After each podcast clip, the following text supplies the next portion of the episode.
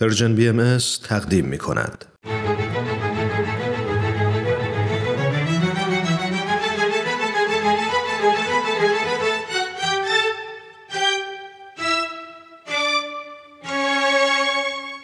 قصه ها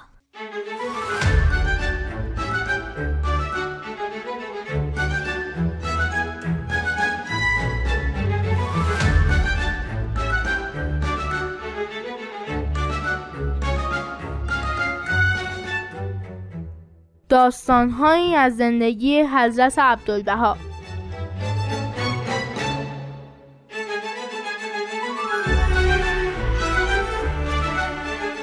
قصه پانزدهم محبت بی قید و شرط.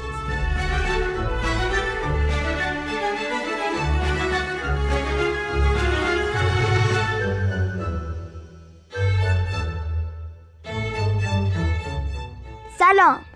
سلام به شمایی که همسن و سال مایین سلام به شمایی که از ما کوچکترین و به شمایی که از ما بزرگترین یا خیلی بزرگترین. به قصه ها خوش اومدین.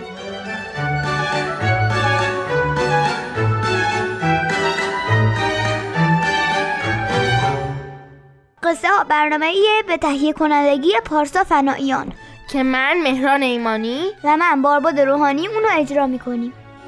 ما تو قصه ها به داستان های از زندگی حضرت عبدالبها فرزند و جانشین پیامبر دیانت بهایی یعنی حضرت بهاءالله می‌پردازیم. با این قسمت هم همراه ما باشید.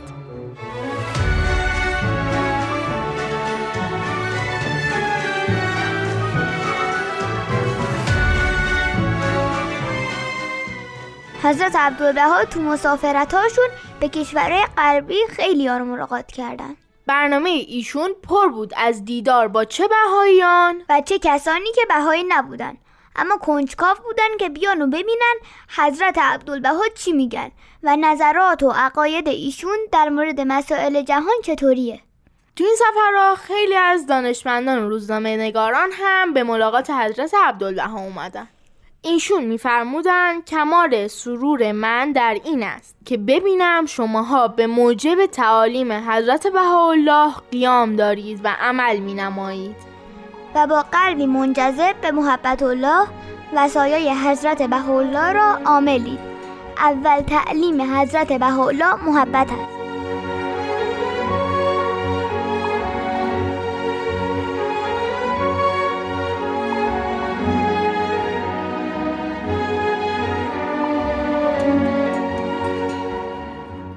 از سفراشون حضرت عبدالبها در انگلستان در منزل خانومی بهایی مهمون بودن.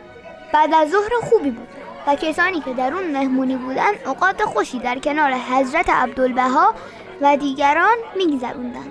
اما یه مرتبه مردی در سالن رو باز کرد و مستخرم و کنار زد و خودش رو به جمع مهمونا رسوند.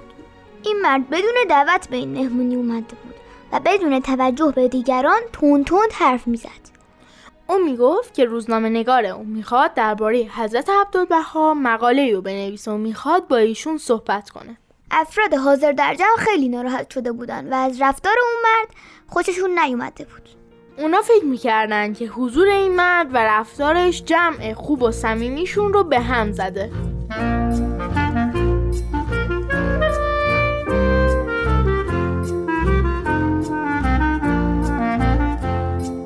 اگه شنونده ثابت برنامه ما باشین ممکنه حدس بزنین که حضرت عبدالبها تو این جور مواقع رفتار متفاوتی با بقیه داشتن. و خب درست حد زدین. حضرت عبدالبها از مرد خواستن که با هم به اتاق دیگه ای برن و مدتی با هم صحبت کردن. بعد از اینکه گفتگوی مرد و حضرت عبدالبها تموم شد اون مرد با خوشحالی از حضرت عبدالبها خداحافظی کرد و از اون خونه رفت. کسی نمی‌دونست که اون مرد و حضرت عبدالبها درباره چی صحبت کردن. ولی این موضوع خیلی هم براشون مهم نبود. برای اونا این مهم بود که اون مرد رفته بود و اونا رو با حضرت عبدالبها تنها گذاشته بود و به قول معروف از دستش راحت شده بودن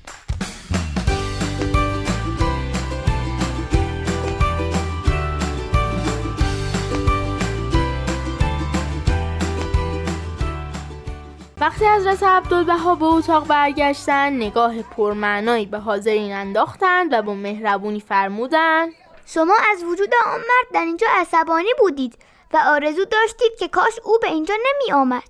در حالی که او مرد بسیار خوب و مهربانی بود و رفتاری که داشت فقط به خاطر صمیمیت و سادگیش بود. من او را به بیرون از اتاق بردم و با او صحبت کردم تا او را خوشحال کنم. همه کسایی که تو جمع بودن فهمیدن که چقدر دیدگاه حضرت عبدالبها فرق داره و اونا اون روز چیز جدید یاد گرفتن.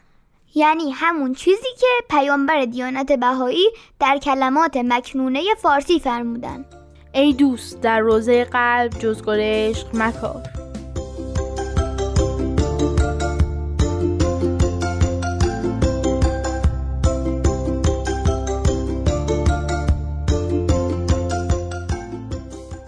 دوستان عزیز به پایان پونزدهمین قسمت قصه ها رسیدیم. من مهران ایمانی هستم. منم باربود روحانیم. تا هفته بعد. خدا نگهدار. خدا حافظ